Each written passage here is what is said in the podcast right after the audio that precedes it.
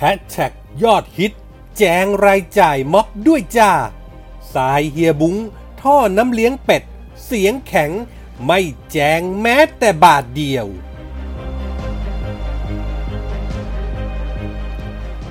มาตรา 112 ยาแรงม็อบล้มเจ้า โทษจำคุกตั้งแต่ 3 ถึง 15 ปี ปลายทางของแกนนำคือเดินสู่นรก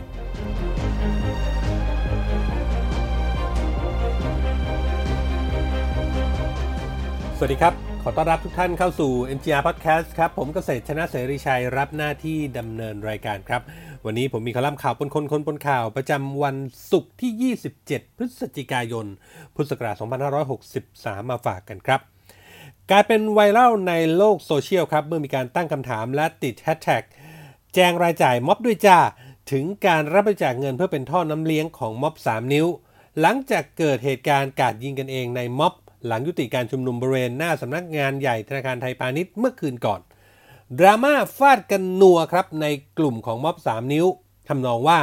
เงินที่มีคนโอนเข้ามาบริจาคให้ม็อบนั้น คนที่ดูแลเงินบริจาคหรือท่อน้ำเลี้ยง เอาไปใช้จ่ายอะไรบ้าง ขอให้ชี้แจงรายละเอียดกันหน่อยเพื่อความโปร่งใส เท่าที่เห็นมีแต่การใช้จ่ายที่ไร้สาระ เช่นซื้อเป็ด ซื้อเอเลี่ยนยักษ์ตัว 25,000โชว์ในม็อบ แต่กลับไม่ซื้อ safety ให้การ์ด แน่นอนว่าถ้าพูดถึงท่อน้ำเลี้ยงของม็อบเด็ก โซเชียลต่างก็ชี้ไปที่ทรายเจริญปุระ อดีตนักร้องนักแสดงที่ present ตัวเป็นพรีเซนเตอร์ เป็นท่อน้ำเลี้ยงให้กับม็อบ 3 นิ้วมาตั้งแต่ต้น ร่วมกับเฮียบุ้งประกรณ์พรชีวังกูล โดยว่ากันว่าทั้งสองคนนั้นมีคนโอนเงิน และก็แบรนด์สินค้าติดต่อมาให้ทายอินในม็อบจำนวนหนึ่ง พูดง่ายๆ รายรับรายจ่ายของม็อบทรายและเฮียบุ้งจะเป็นคนรู้เรื่องดี แต่ก็ปฏิเสธที่จะแจกแจงรายละเอียดตามที่พวกเดียวกันขอมา โดยสายอ้างว่าที่ไม่ชี้แจงเงินบริจาค เนื่องจากมีผู้บริจาคหลายคนไม่ประสงค์ที่เปิดเผยชื่อ ส่วนพับต่างๆที่ใช้ อย่างเป็ดยาง ท่อน้ำเลี้ยงก็ซื้อมาให้ โดยอ้างว่าเพื่อใช้ลดความรุนแรง ให้ในกรณีที่เกิดเจ้าหน้าที่สลาย เพราะว่าซื้อเสื้อเสื้อเกราะหรือว่าโล่ไม่ได้ ขณะที่ยูนิคอร์นฟามิงโกเอเลียน สายก็ชี้แจงว่ามีคนส่งมาให้ แกนนำเด็กก็เห็นชอบด้วย รุ้งอยากได้ยูนิคอร์นกวินก็ชอบฟามิงโกเอเลียนยักษ์ที่เป็นประเด็นว่ามีคนส่งมาช่วยเพื่อบอกว่าม็อบไม่มีท่อน้ำเลี้ยง มีแต่ต่างดาวไม่ใช่ท่อน้ำเลี้ยงต่างชาติ ถือว่าเป็นลูกเล่น เรียกว่าพูดไปพูดมาท่อน้ำเลี้ยงก็มีเหตุผลในการใช้เงินบริจาคทั้งนั้น โดยบอกว่าไม่ได้คิดว่าจะมีคนติดใจในเรื่องของเงินที่โอนเข้ามาในบัญชีส่วนตัว และก็ไม่อนุญาตให้เจ้าหน้าที่ที่ตรวจมาตรวจสอบที่มาที่ไป และก็ถ้าจะแจงรายจ่าย ก็ต้องแจงที่มารายรับทั้งหมดด้วย ก็ไม่อนุญาตนะฮะแต่ในที่สุดครับ ถ้าจะต้องการให้แจงบัญชี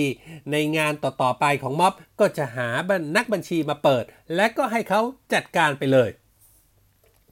พอเรื่องแบบนี้เป็นแบบนี้ครับ โซเชียลฝั่งม็อบ3 นิ้วเอง หลายคนก็งงกับคำชี้แจงของสาย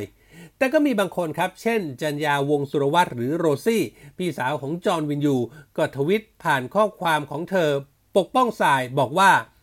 เรื่องเงินบริจาคอะไรกันอีกแล้ว ไม่สบายใจก็ไม่ต้องบริจาคนะ จบ คนรับบริจาคเข้าไม่ได้มีหน้าที่มาชี้แจงค่าใช้จ่ายให้คุณ เขาช่วยงานม็อบทำกิจกรรมก็ยุ่งจะตายหาอยู่แล้ว นี่คือการออกเงินช่วยกันตามศรัทธา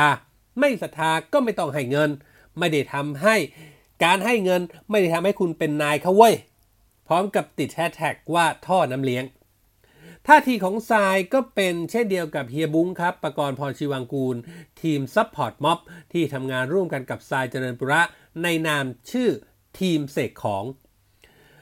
เฮียบุ้งเองก็โพสต์บอกนะครับ ระบุตอนหนึ่งบอกว่า ตอนนี้ มีสินค้ามาฝากให้กูกับไทย กูกับทรายไทยอินในม็อบกันเยอะมากๆ แต่พวกกูก็เลือกเอาเฉพาะที่เป็นประโยชน์กับผู้ชุมนุมเท่านั้น และพร็อพต่างๆ ในงานที่เห็นเมื่อวานที่เป็นดราม่าว่าพวกกูทำอะไรไร้สาระ กูจะบอกนะว่าที่กูสั่งกันเข้ามา เช่นเป็ดหรือม้าโพนี่ ไม่ได้เอามาเพื่อวางสวยๆไว้ถ่ายรูป แต่กูสั่งของพวกนี้เข้ามา เพราะว่ากูมองว่าหากเกิดการประทะ มีการเคลื่องของหรือฉีดน้ำสารเคมีใส่ผู้ชุมนุม ทุกคนสามารถยกตุ๊กตาลมสูบลมพวกนี้มาบังหัวบังหน้าไว้ได้ การประทักที่เกียร์กาย มันก็ชัดแล้วว่าอุปกรณ์พวกนี้ใช้ได้จริง แต่เมื่อวานแกนนำมันแกง ซึ่งพวกกูก็ไม่รู้ว่าแผนเปลี่ยน แต่ของสั่งมาแล้วก็เป่าลมกันขำๆวางไว้ให้คนถ่ายรูปเล่น ส่วนดราม่าให้แจงเรื่องเงิน กูกับทรายขอตอบเลยว่า ไม่แจง และจะไม่แจงแม้แต่บาทเดียว กูจะเอาไปทำอะไรก็เรื่องของพวกกู ใครมีปัญหาเรื่องนี้ นั่นเป็นเรื่องของมึง ไม่ใช่ของกู ขณะที่ฟรียู h ครับ ก็บอกว่าไม่เคยเปิดรับบริจาคอย่างเป็นทางการ เพียงการขายสินค้า เพื่อใช้เป็นทุนในการดำเนินงานระยะยาว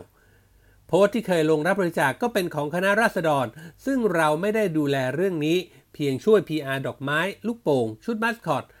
ก็ไม่ได้มาจากพวกเรามาจากที่อื่นๆ งานนี้ครับ ต้องบอกว่าเป็นการ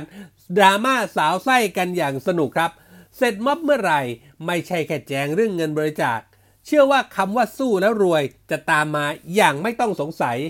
ส่วนใครเป็นใครบ้างในกลุ่มแฮชแท็กท่อน้ำเลี้ยงม็อบ 3 นิ้ว ก็โปรดรอเช็คบินกันเอาเองนะครับ คุณผู้ชม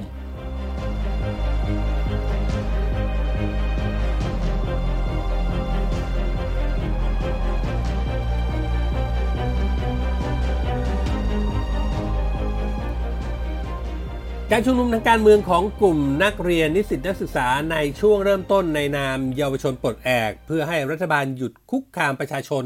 แก้รัฐธรรมนูญ ให้นายกลาออก เป็นการเรียกร้องประชาธิปไตยที่ดูเหมือนเป็นความงดงามของพลังบริสุทธิ์ แต่หลังจากการชุมนุมที่ลานพญานาคที่มหาวิทยาลัยธรรมศาสตร์ศูนย์รังสิตเมื่อวันที่ 10 สิงหาคม ในชื่อธรรมศาสตร์จะไม่ทน มีการปราศัยที่มินเมย์รุนแรง และยังมีข้อเสนอ 10 ข้อที่จะปฏิรูปสถาบันพระมหากษัตริย์ ซึ่งแต่ละข้อนั้นรุนแรงชนิดที่แม้แต่สื่อก็ยังไม่กล้านำเสนอในรายละเอียด ด้วยเกรงว่าจะเข้าข่ายผิดกฎหมายมาตรา 112 ทำให้เกิดกระแสวิพากษ์วิจารณ์กันว่า และก็มองว่าการชุมนุมของคนกลุ่มนี้ เป็นปฏิปักษ์ต่อสถาบัน หลังจากนั้นครับ การชุมนุมก็มีการยกระดับความชัดเจนขึ้นเรื่อยๆ ทั้งการปราศัย การโพสต์ข้อความในโซเชียล มีการเปลี่ยนชื่อการชุมนุม การเลือกสถานที่จัดชุมนุม และการจัดกิจกรรมในระหว่างชุมนุม ไม่ว่าจะเป็นการปักปุดคณะราษฎรที่สนามหลวง ขวางขบวนเสด็จที่หน้าทำเนียบ บุกไปสถานทูตเยอรมัน เรียกร้องให้รัฐบาลเยอรมันตรวจสอบการใช้พระราชอำนาจในขณะที่ประทับอยู่ที่ประเทศเยอรมนี การจัดกิจกรรมส่งจดหมายถวายดีกา การชุมนุมที่หน้ารัฐสภากดดันให้มีการรับร่างแก้ไขรัฐธรรมนูญฉบับไอรอ ที่จะมีการแก้ไขในหมวดพระมหากษัตริย์ตามข้อเสนอ 10 ข้อที่ได้ประกาศไปก่อนหน้านั้น การชุมนุมบ่งบอกชัดเจนว่ามีเป้าหมายสูงสุดอยู่ที่การล้มเจ้า กลุ่มที่เทิดทูนสถาบันจงรักภักดีต่อสถาบัน ต้องทนไม่ไหวครับ ออกมาใส่เสื้อเหลือง แสดงพลังปกป้อง ทั้งในกรุงเทพและต่างจังหวัด พร้อมกับร้องเรียน เรียกร้องให้มีการดำเนินคดีแบบเฉียบขาดกับบรรดาแกนนำเหล่านี้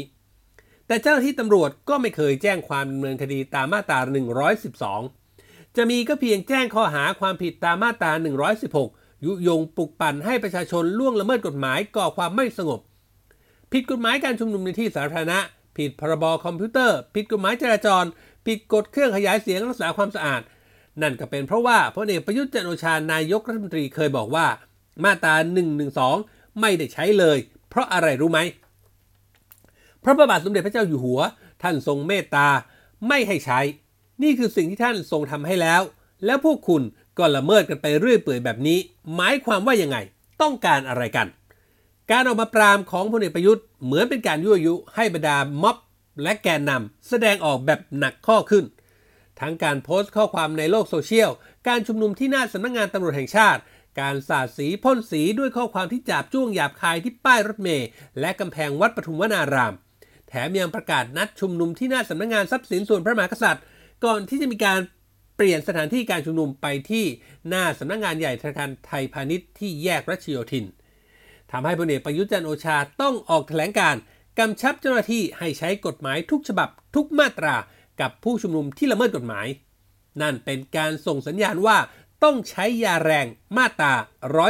112 ผู้ใดหมิ่นประมาท ดูหมิ่น หรือแสดงความอาฆาตมาร้ายพระมหากษัตริย์ พระราชินี รัชทายาทหรือผู้สำเร็จราชการแทนพระองค์ ต้องระวังโทษจำคุกตั้งแต่ 3 ปีถึง 15 ปี นั่นจึงเป็นที่มาของการแจ้งข้อข้อกล่าวหา 12 แกนนำม็อบ ในฐานความผิดตามประมวลกฎหมายอาญามาตรา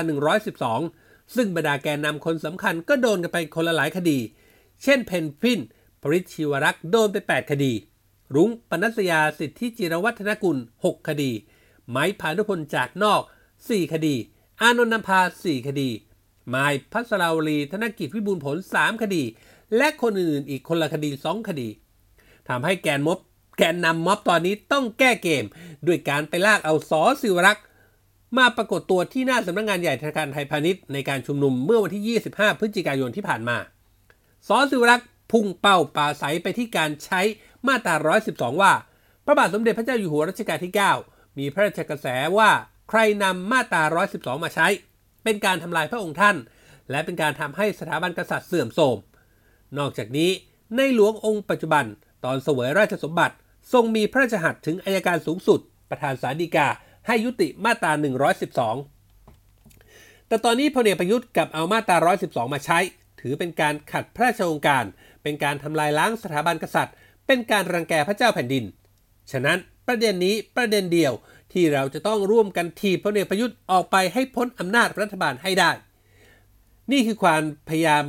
ดึงเอาพลเอกประยุทธ์ให้มาร่วมรับผิดตามมาตรา 112 ด้วย ล่าสุดครับ อานนท์นำภาได้โพสต์ผ่านเฟซบุ๊กว่า ได้รับจดหมาย 2 ฉบับ ให้ไปรับทราบข้อกล่าวหาเพิ่มเติมที่สอนอชนะสงครามกรณีชุมนุมเมื่อ 19 กันยายนตำรวจเขาจะแจ้งมาตรา 112 เพิ่ม และให้ไปรับทราบข้อกล่าวหาที่ปอท เขาจะแจ้งมาตรา 112 จากกรณีเขียนจดหมายถึงในหลวง เมื่อวันที่ 8 พฤศจิกายน พร้อมข้อความลงท้ายอย่างไม่ยี่ร่าบอกว่า ชีวิตมันไม่ยินดียินร้ายกับเรื่องพวกนี้อยู่แล้ว ปล่อยวางและปล่อยผ่าน เหมือนนั่งจิบเบียร์ฟังเพลงบลูในผับแถวถนนพระอาทิตย์ เมื่อเจอยาแรงอย่างมาตรา 112 แม้ว่าบรรดาแกนนำทั้งหลายคนจะแสดงออกว่าไม่กลัว แต่เชื่อเถอะครับว่านั่นเป็นอาการของคนปากกล้าขาสั่น ไม่เช่นนั้นแล้ว คงไม่มีกระแสข่าวว่าบรรดาแกนนำเหล่านี้ได้ทำเรื่องขอลี้ภัยไปต่างประเทศกันแล้ว หลังจากนี้ก็คงต้องจับตากันต่อไปว่า จุดหมายปลายทางของแกนนำม็อบเหล่านี้ จะเป็นนรกในประเทศ หรือเป็นนรกในต่างประเทศ โปรดติดตาม ด้วยใจระทึกครับ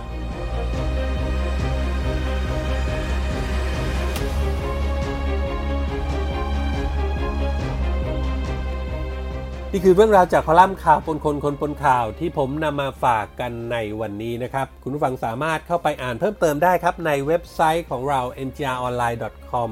หรือเว็บไซต์ผู้จัดการออนไลน์ที่รู้จักกันเป็นอย่างดีนะครับ และก็